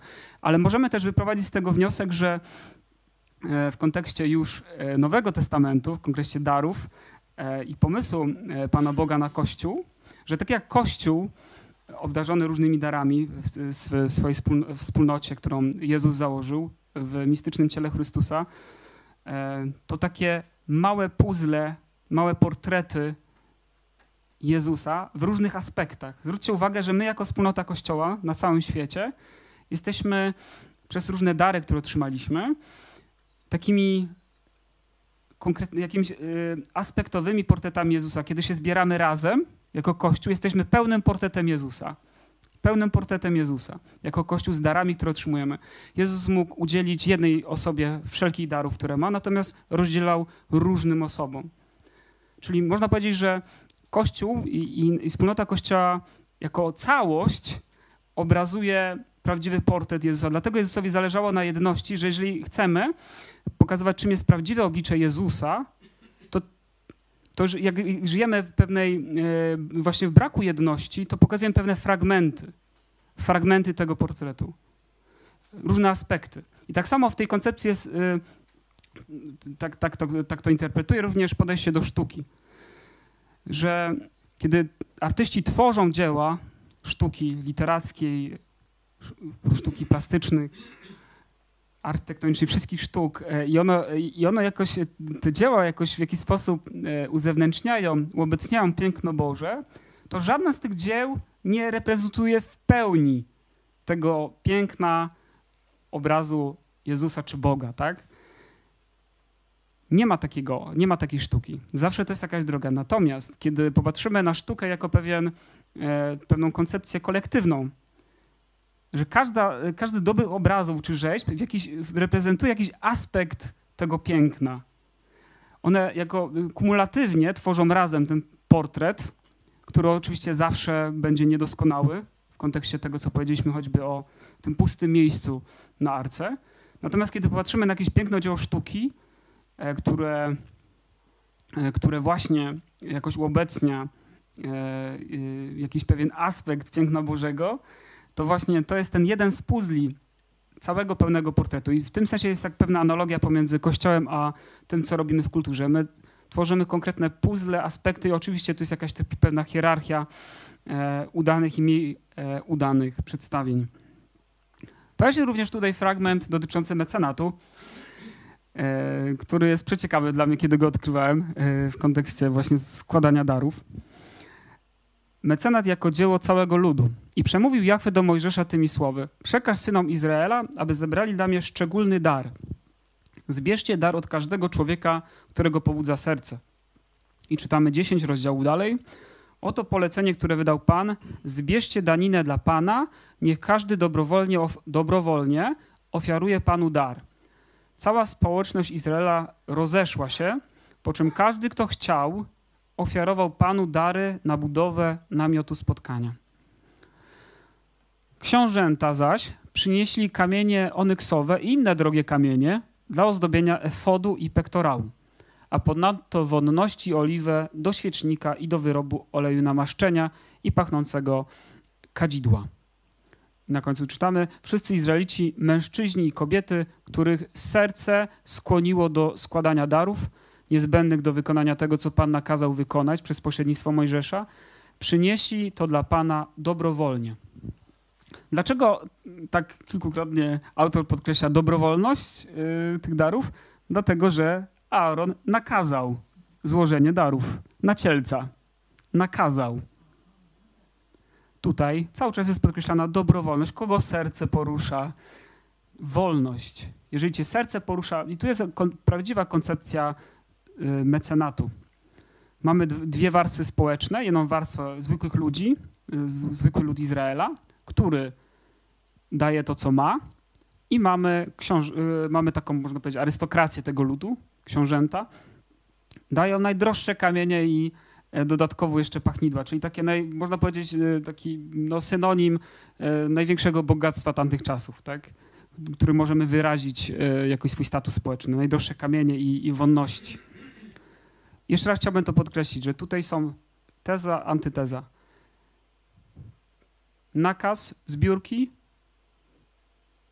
dobrowolność. Zachęcamy ludzi do tego, żeby uczestniczyli w kulturze życia, której ma się objawić Pan i być, być pośród swojego ludu. Chciałbym dokonać e, podsumowania, a potem jakby ktoś z Państwa miał pytania, to zapraszam. Po pierwsze, powołanie twórcze jest potwierdzoną przez źródło biblijne rzeczywistością, jest potwierdzonym fenomenem, co wskazywałem na fragment 31 od 1 do 5. I to myślę, że jest dość doniosłe i możemy się z tego powodu cieszyć, że zwroty, zwrot poetycki papieża z listu Jana Pawła II, który się powołuje na Księgę Rodzaju, w tym kontekście jest y, rzeczywistością po prostu. Mamy to na poziomie, y, możemy to stwierdzić na poziomie badań intertekstualnych, że tutaj chodzi o powołanie twórcze. To charakterystyczne powołanie. Powołanie twórcze oraz wiążące się z nim obdarowanie ma boskie pochodzenie. Bardzo prosta implikacja. Możemy się zastanawiać nad źródłem twórczości, natomiast w kontekście biblijnym i myślę, że wielu kultur starożytnych w tym czasie E, ta twórczość ma pochodzenie boskie. Oczywiście to nie wyklucza jego naturalnych możliwości, dlatego że, tak jak powiedzieliśmy, nie wiemy, kiedy dokona, dokonało się to obdarowanie, czy to jest jakiś obraz y, literacki y, dotyczący tego, że już w łonie matki go powołał i tak dalej, czy to był jakiś moment w jego życiu, jak Samuel czy Mojżesz. Natomiast na pewno jest tu wskazane, że Bóg napełnił go Duchem Bożym i to jest określone w czasie przeszłym i jest dodatkowo podkreślone osobista ingerencja Boga, bez pośrednictwa Mojżesza. Bóg osobiście powołuje Becalela. Nie wiemy tylko w jaki sposób. Bóg wybiera osobiście po imieniu tych, których chce, aby byli twórcami. To jest kolejna implikacja, bardzo prosta. Że to od Boga zależy tutaj, kogo chce obdarować. Dlatego, że mamy choćby nawet w kontekście całego grona twórców w tym, w tym fragmencie, wykonawców, mamy Becalela, który jest naj, najbardziej obdarowanym twórcą, mamy potem Oholiaba, mniej obdarowanego współpracownika i mamy pozostałych twórców, którzy są bezimienni, nie mają swojego imienia. Są po prostu wykonawcami i nazwani najczęściej mądrych sercem. Są mądrymi sercem. Źródło biblijne nie wskazuje jednoznacznie momentu, kiedy się to dokonuje, o tym powiedziałem. Powołany przez Boga Twórca otrzymuje ruach Elohim do wykonania misji. I teraz większość biblistów przynajmniej przy pracy badawczej przez ostatnie dwa lata, wskazuje, że należało pisać Ruach Elohim z wielkiej litery. Ruach. Są oczywiście e, pomysły, aby jakby, żeby ruach traktować jako wiatr, tchnienie, natchnienie, natomiast e, większość tych badaczy, których czytałem, uważa, że tutaj faktycznie chodzi o jakieś osobowe E, zalążek takiego osobowego podejścia do, e, do, do samego Boga, który wylewa ruach Elohim, co oczywiście daje nam pełno skojarzeń z Nowym Testamentem i z dziełami, z dziełami apostolskimi i obdarowaniem w Pięćdziesiątnicy. I myślę, że to nie jest złe skojarzenie, dlatego że sami e, bibliści, choćby Lemański, o, właśnie się na ten temat najbardziej rozpisuje, że tu jest figura Pięćdziesiątnicy. Tak jak rzemieślnicy budują mieszkanie na pustyni, tak apostołowie dostają Ducha Świętego do budowania Kościoła. Kościoła jako wspólnoty.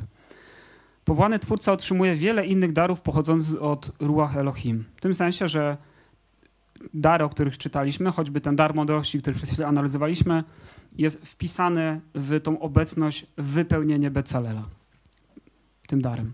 Powołanie twórcze nie występuje w odseparowaniu od wspólnoty Izraela. To jest istotne, że to nie jest jakiś opis indywidualisty, e, nie wiem, opis e, jakiegoś geniusza, który, który jest jakoś trochę na, na uboczu wspólnoty.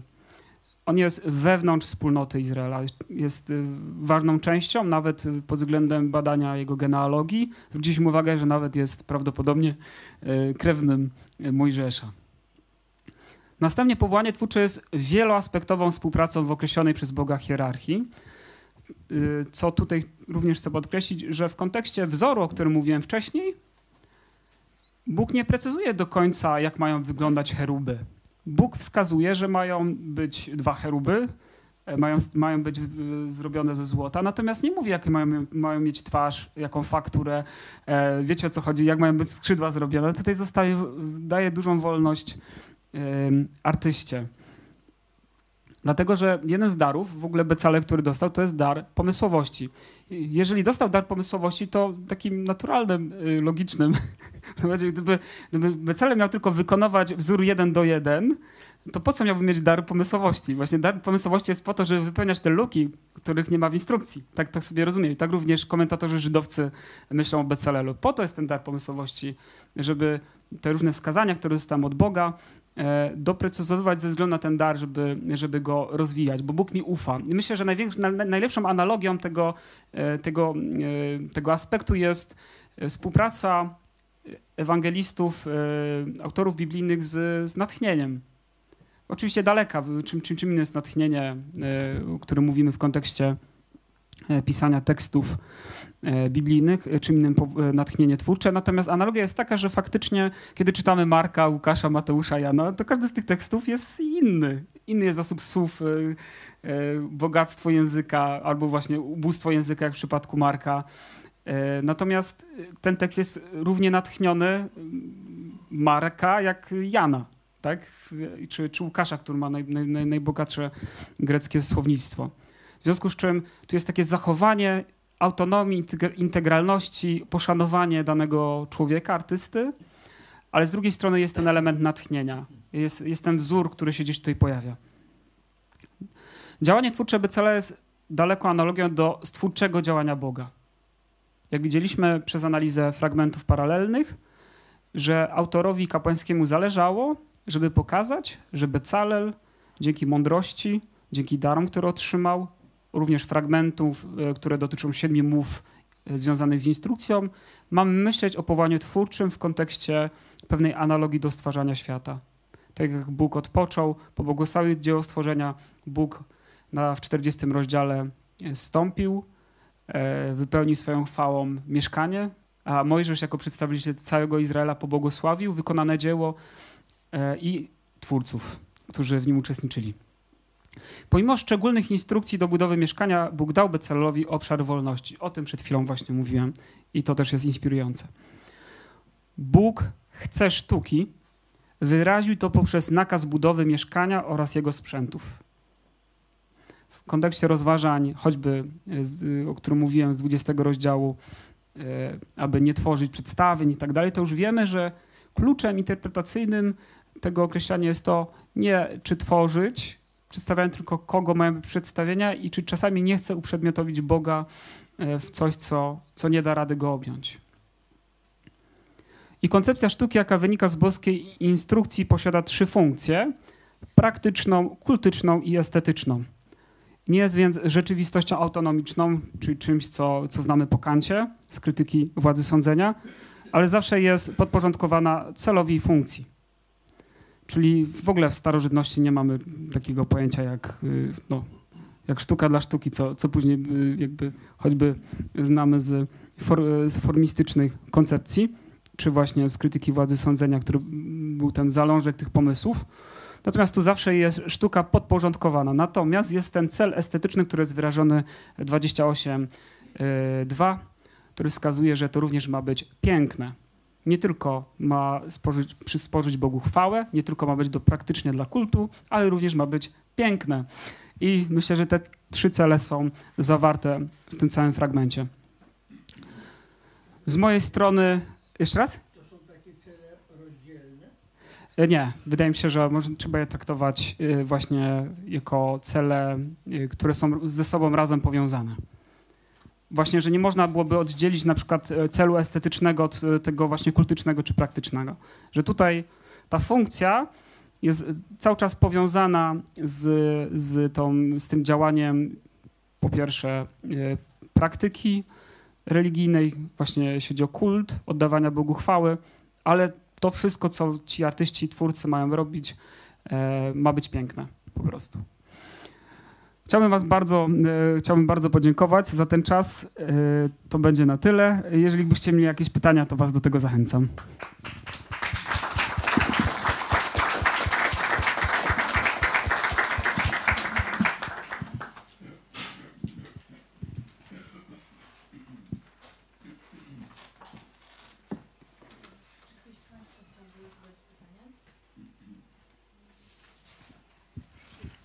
To ja mam takie pytanie właśnie, bo mi się nasuwa pewna analogia, zwłaszcza z tymi punktami 7, 8, 9 i z tą, końców, i z tą końcówką. E, może to jest błędna analogia, ale jest jakaś pewna analogia z przypowieścią o talentach, czyli w tym sensie, że no i tutaj jakby też podkreślony jest ten aspekt wolności, czyli czy możemy sobie wyobrazić sytuację, że ktoś takie powołanie odrzuca? Bo oczywiście wiadomo, że jest kontekst taki, że no właśnie z współczesnej sztuki, gdzie to y, wiele z tych rzeczy jest jakby niekompatybilny z tym, jak, jak, jak jest postrzegany artysta współcześnie, że no to jego aspekt indywidualności jest bardzo silnie podkreślany, no ale może właśnie, czy, czy możemy sobie wyobrazić, że artysta jest faktycznie, ma jakieś tam powo- ma jest powołany, ale z tego powołania no z jakichś tam, nie wiem, światowych przyczyn nie jakby e, z, z, mając wolną wolę nie, nie skorzysta. Jasne. W ogóle w takiej koncepcji biblijnej y, każdy, kto y, dostaje zaproszenie od Boga, ma oczywiście możliwość, to nie jest determinujące, odmówić realizacji tego powołania. Również i tutaj jest, no właśnie, taka, taka założona możliwość. Natomiast ta historia po prostu opowiada o udanym, udanej odpowiedzi, można tak powiedzieć. E, do tego stopnia, że e, tym podkreśleniem udanej odpowiedzi jest właśnie owe błogosławieństwo z 40 rozdziału, gdzie Mojżesz błogosławi wykonane dzieło i samych twórców, wskazując, że wszystko wykonali tak, jak Bóg chciał. Czyli, że pomysł się udał, ich realizacja tego twórczego potencjału, powołania została do cna zrealizowana. Natomiast absolutnie wyobrażam sobie taką scenę, jak nie wiem, z bogatym młodzieńcem, którego Pan wzywa do czegoś więcej, z, z choćby Nowego Testamentu, gdzie on odmawia, że ze względu na pewne przywiązanie, mimo że e, znamy wszyscy tę scenę. Tak? Więc jakby jest ta możliwość yy, również i w tym powołaniu, w tej koncepcji yy, biblijnej. Również wydaje mi się, że jest yy, można w tym kontekście również nie do końca wypełnić nie tylko powołania na poziomie odpowiedzi pewnego stylu życia czy drogi, którą Bóg powołuje tą osobę na przykład do misji twórczej, bo z tego wynika, że jest coś takiego jak misja twórcza w Kościele, przekładając na nasze e, kategorie już nowotestamentalne. Tak, e, tutaj również, również można się minąć z, można powiedzieć, nietrafną e, realizacją natchnienia, czy tego wzoru, czy pomysłu. W sensie, że, że, że, że pokazuje ten fragment, niezwykle trzeba być blisko, dosłownie trzeba być w cieniu Boga, E, czyli jak najbliżej Boga, żeby jak najlepiej odczytać to, co mam e, do wykonania. I, myślę, przekładając to na nasze realia e, po przyjściu Chrystusa, po prostu czym artysta, to nie jest jakby warunek udanej twórczości, dlatego że z tego też wynika ta teologia nadprzyrodzonego daru charyzmatycznego, no nie? W sensie nic nie wiemy o kondycji moralnej Becalela, nie mamy takich fragmentów. Natomiast wiemy, że dostał nadprzyrodzony dar, który pomógł mu wykonywania przedmiotów e, o charakterze artystycznym. Natomiast nie wiemy, czy nie był z tym, e, nie wiem, w późniejszym życiu nie był jednym z tych, powiedzmy, którzy usłyszeli od Boga, że nie wiem, wykonywałem wszystko tak, jak chciałeś, tak mówią ci uczniowie, uzdrawialiśmy w Twoje imię, wyrzucaliśmy złe duchy, tworzyliśmy świątynię na chwałę Bożą, a tutaj Bóg mógł powiedzieć, no nie znam Cię, tak? Nie wiem, jaka była dalsza część historii BCL-a. A właśnie zapomniałam dokładnie, bo chciałam kontynuować to, o czym Pan zaczął trochę, dlatego że jeżeli A, do mikrofonu. Dlatego, że jeżeli się czyta mm, dokumenty artystów, ale wielkich artystów, prawda? Czy muzyków naszych, czy światowych, to wszędzie tam się, znaczy wszędzie, no, podkreśla to również Władysław Stróżewski w tej swojej znakomitej książce o psychologii czy filozofii twórczości. Stąd zresztą to wiem, a potem jego drogą szłam trochę i sama śledziłam te teksty. To co się tam widzi? Oni mówią o tym, że już było dobrze, ale musiałem to zniszczyć. Bo zniszczyłem, bo dałem inną nutę, bo, bo na inny instrument musiałem to y, zorganizować, prawda? Dlaczego? I oni sami o tym piszą, bo to nie pasowało do tego wzoru. Jakiego wzoru? Tego, który oni, powtarzam prawie dosłownie, no nie dosłownie, bo nie pamiętam, e, mieli w, swojej, w swoim umyśle, prawda? W tym jak gdyby natchnieniu, który doświadczali czy byli. Dotyczy to artystów, których, no, którzy pozostają w kulturze, prawda, przez lata, przez setki nawet lat. Więc y, nigdy nie myślałam o tym, co tutaj, to bardzo dziękuję, bardzo się cieszę, że mogłam przybyć, bo w ogóle nie, nie, nie wiedziałam, że to tam już jest źródło tego wszystkiego. Ale jak się okazuje, współcześnie, no współcześnie mamy, wiadomo, co jest w sztuce, no różne są rzeczy. Y, y, Czy to wszędzie jest powołanie? Nie wiemy, no. Ludzie chcą robić, co chcą. Człowiek jest wolny i ma prawo odmówić, y, nawet powołaniu własnemu, prawda? Ale ten, który nie odmawia powołaniu, to to nie jest takie łatwe spełnić powołanie, bo ten wzorzec w umyśle jest. I trzeba być doskonałym twórcą, żeby to uczynić realnym, prawda? Także y, to strasznie ciekawe jest, to, to jest bardzo ważne i bardzo dziękuję. Takie y, odpowiedź krótka, że, y, czy podpowiedź. Y, no, mamy choćby tego Arona w tej historii, który nie został powołany przez Boga do twórczości, a okazał się, y, no, no, zrobił coś twórczego, nawet artystycznego. Nie, nie wziął za to żadnej odpowiedzialności, jak, o, o czym mówiliśmy. W związku z czym pewien taki obraz y, y, nawet y, osoby, która była kompetentna do tego, żeby zrobić odlew z, z, z brązu, żeby zrobić formę z brązu, trzeba mieć jeszcze raz, ze złota, przepraszam. Trzeba mieć też niesamowite kompetencje na poziomie wiedzy, jak to zrobić. W związku z czym coś w tym stylu. Albo po prostu nie był powołany przez Boga do tego, był powołany do tego, żeby być kapłanem. Wykonywał, miał, miał wykonać zupełnie inne funkcje. Natomiast tutaj y, coś, nie, coś poszło nie tak. Ale to też y, właśnie Janusz Krupiński, taki jeden z y, teoretyków sztuki z Krakowa, też wskazuje na ten, przytoczył w jednej z swoich książek mnóstwo świadectw artystów, którzy opisują proces twórczy jako uczestnictwo w czymś więcej. I to nie, nie, nie tylko e, niż więcej niż taki powiedzmy e, naturalne, empiryczne e, doświadczenie człowieka. I to, I tak, i to czymś więcej właśnie różnie opisywali ci artyści od e, Poloka, Picassa i tak dalej. To, to czymś więcej jest interesujące.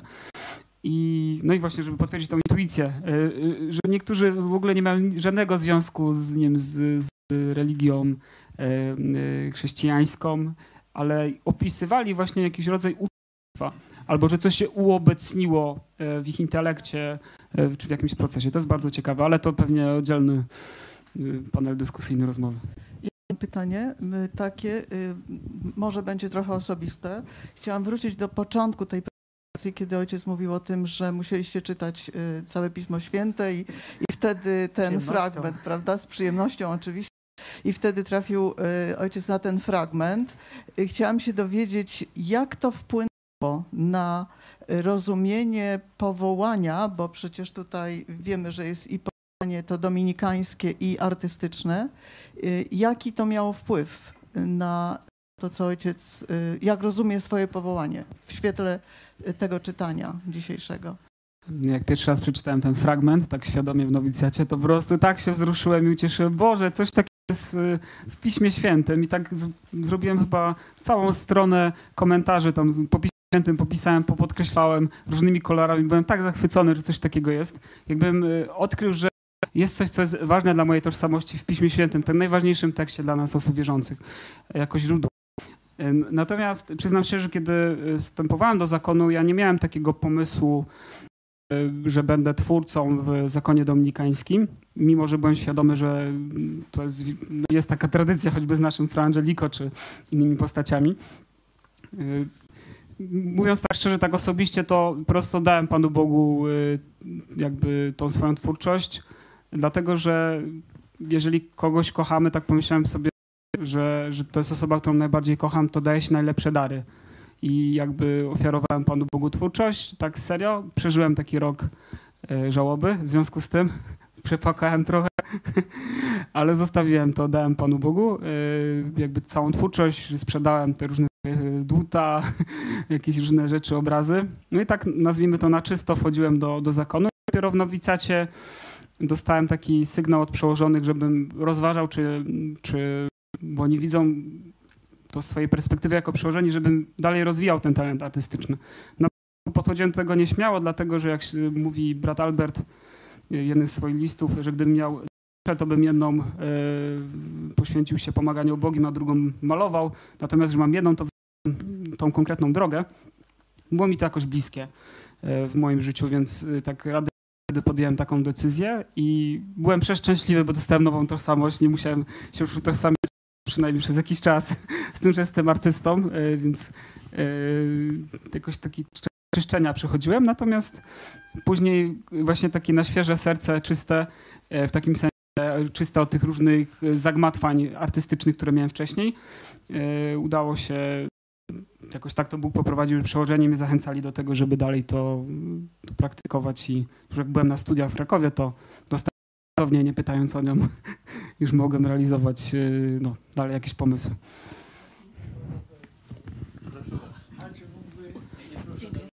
Tak? Czy mógłby ksiądz zilustrować swoje powołanie twórcze, e, przedstawiając parę dzieł, które e, ksiądz zrobił? Nie wiem, czy to jest taki czas, ale możemy kiedyś się spotkać. e, Nie ma nic pod ręką? Mam, ale nie wiem, czy to jest taki charakter tego spotkania, czy... No bo jaka jest rzeczywistość za tymi słowami, które tutaj padają? A, w tym sensie. Pan się pyta, czy mm, ja siebie tak nie nazwałem, mówiąc szczerze, ale, ale spróbuję coś pokazać. E, Nie wiem, czy to coś działa, ale.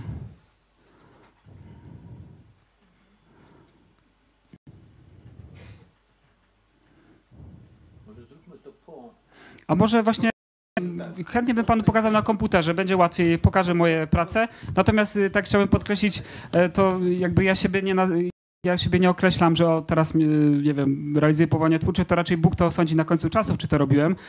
Natomiast jeżeli rozwa- rozważamy, y, y, które zostało to nazwane powołaniu w powołaniu, y,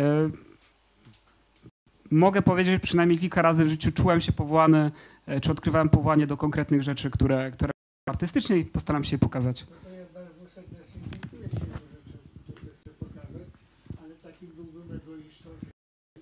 A to zapraszam do ekranu później osób, które są zainteresowane. Pytanie można? Czy, mo, czy ta praca twórcza, krótkie, aha, proszę. Krótkie pytanie, czy ta praca twórcza, malowanie czy rzeźbianie, wszystko, to, to może być modlitwa również? Tak, chociaż przyznam szczerze, że przynajmniej w moim tak, że y, ja po prostu modlę się przed pracą, oddając Bogu ten czas, y, a później po prostu ciężko pracuję. W tym sensie, że y, no, to tworzy artystycznie, wiesz, że to często stanie przy ścianie czy przy sztaludze przez 8-10 godzin, ruszanie ręką, myślenie, żeby to było precyzyjne. W związku z czym ja wierzę, że w tym procesie jest Pan Bóg, bo jest zawsze przy mnie, natomiast mm, jakby nie mam jakiegoś takiego specjalnego doświadczenia Bożej obecności.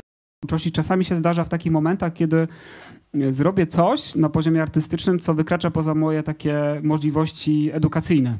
Myślę, że twórcy mają takie doświadczenie e, przy swoich realizacjach, że zrobią coś, co jakby jest no, ponad ich umiejętności, takie, które, które znają, można tak powiedzieć. W związku z czym to rodzi w moim sercu przynajmniej taką wdzięczność i wtedy się modlę i dziękuję Bogu za takie doświadczenie. Jest ich bardzo mało w życiu było takich doświadczeń. E, Natomiast jakby kilka razy za to dziękowałem, że zrobiłem coś więcej niż potrafię. Ale jeżeli Panu Bogu oddajemy to, co mamy najlepszego, a nasza praca artystyczna uważamy zgodnie z naszą intencją i poświęcamy im Bogu, a jest najlepsza, no to, to dlaczego to nie ma być? Nie, to ja, jakby ja, to- ja, ja równie dobrze jakby podchodzę do tego w ten sposób, że kiedy sprzątam y, y, nawet radykalnie y, toaletę y, w, w klasztorze, jakby czy dla Pana Boga, robię to po prostu na Jego chwałę po prostu, no nie? I to jakby totalnie się rozumiemy. Natomiast nie zawsze to wiąże się z tym, że ja podczas malowania, nie wiem, odmawiam psalmy, czy mam jakieś natchnione myśli, bo muszę po prostu być skupiony, ale w tym jakby ja wierzę, że Bóg jest ze mną po prostu cały czas. I, i taki mam też cel, żeby Jemu oddawać chwałę po prostu.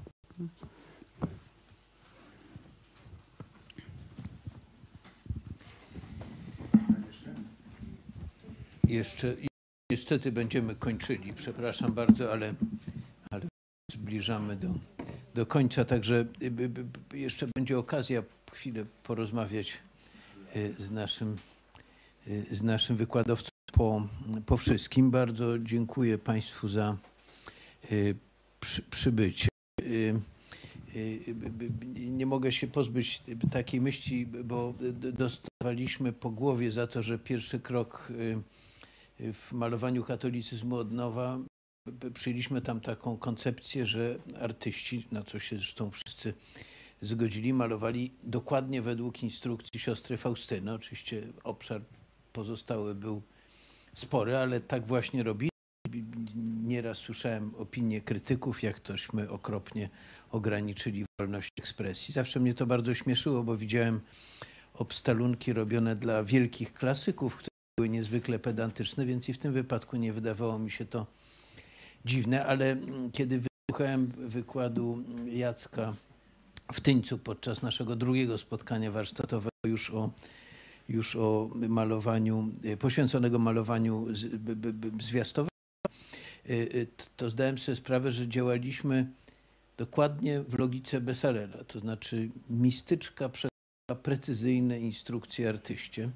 Tak już w wypadku kolejnych zamówień nie jest, bo mm, nie ma tak wyraźnego kanonu, ale w tym pierwszym rzeczywiście poszliśmy tym tropem.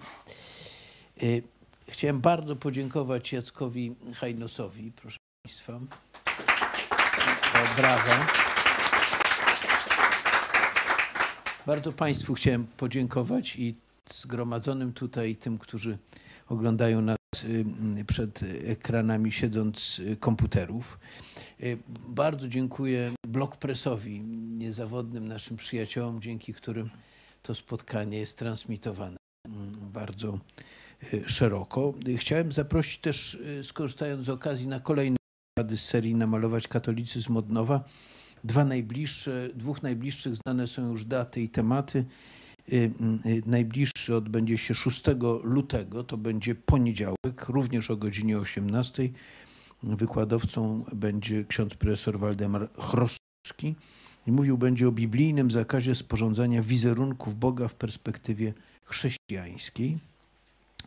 Następnie 6 marca to też jest poniedziałek, miesiąc później i też o 18, też w redakcji Teologii Politycznej ksiądz profesor Jerzy, Jerzy Szymik mówić będzie mm, o związkach Ratzingera i sztuki. Ratzinger i sztuka, tak dokładnie mi temat. No i mm, rzecz y, szalenie ważna, już dzisiaj zapraszam Państwa na 27 mm, lutego, na wer, lutego, 27 lutego na obrazów Jezusa Miłosiernego do mm, katedry y, warszawsko-praskiej, do świętego y, Floriana, dokładnie mm, świętego Michała Archanioła i świętego Floriana. Mówię tutaj świadomo obecności biskupa pomocniczego tej katedry. Y, Więc zapraszam serdecznie o 18, się Jacku nie mylę, prawda, będzie msza święta, y, a później mm, mm, uroczyste otwarcie wystawy. No i oczywiście zachęcam wszystkich, bardzo dziękując za hojność, do dołączenia do zbiórki na y, nasz tygodnik, która trwa na tygodnik Teologia Polityczna co tydzień, który już od stu iluś numerów towarzyszy naszemu środowisku. Bardzo dziękuję raz jeszcze i do zobaczenia niebawem.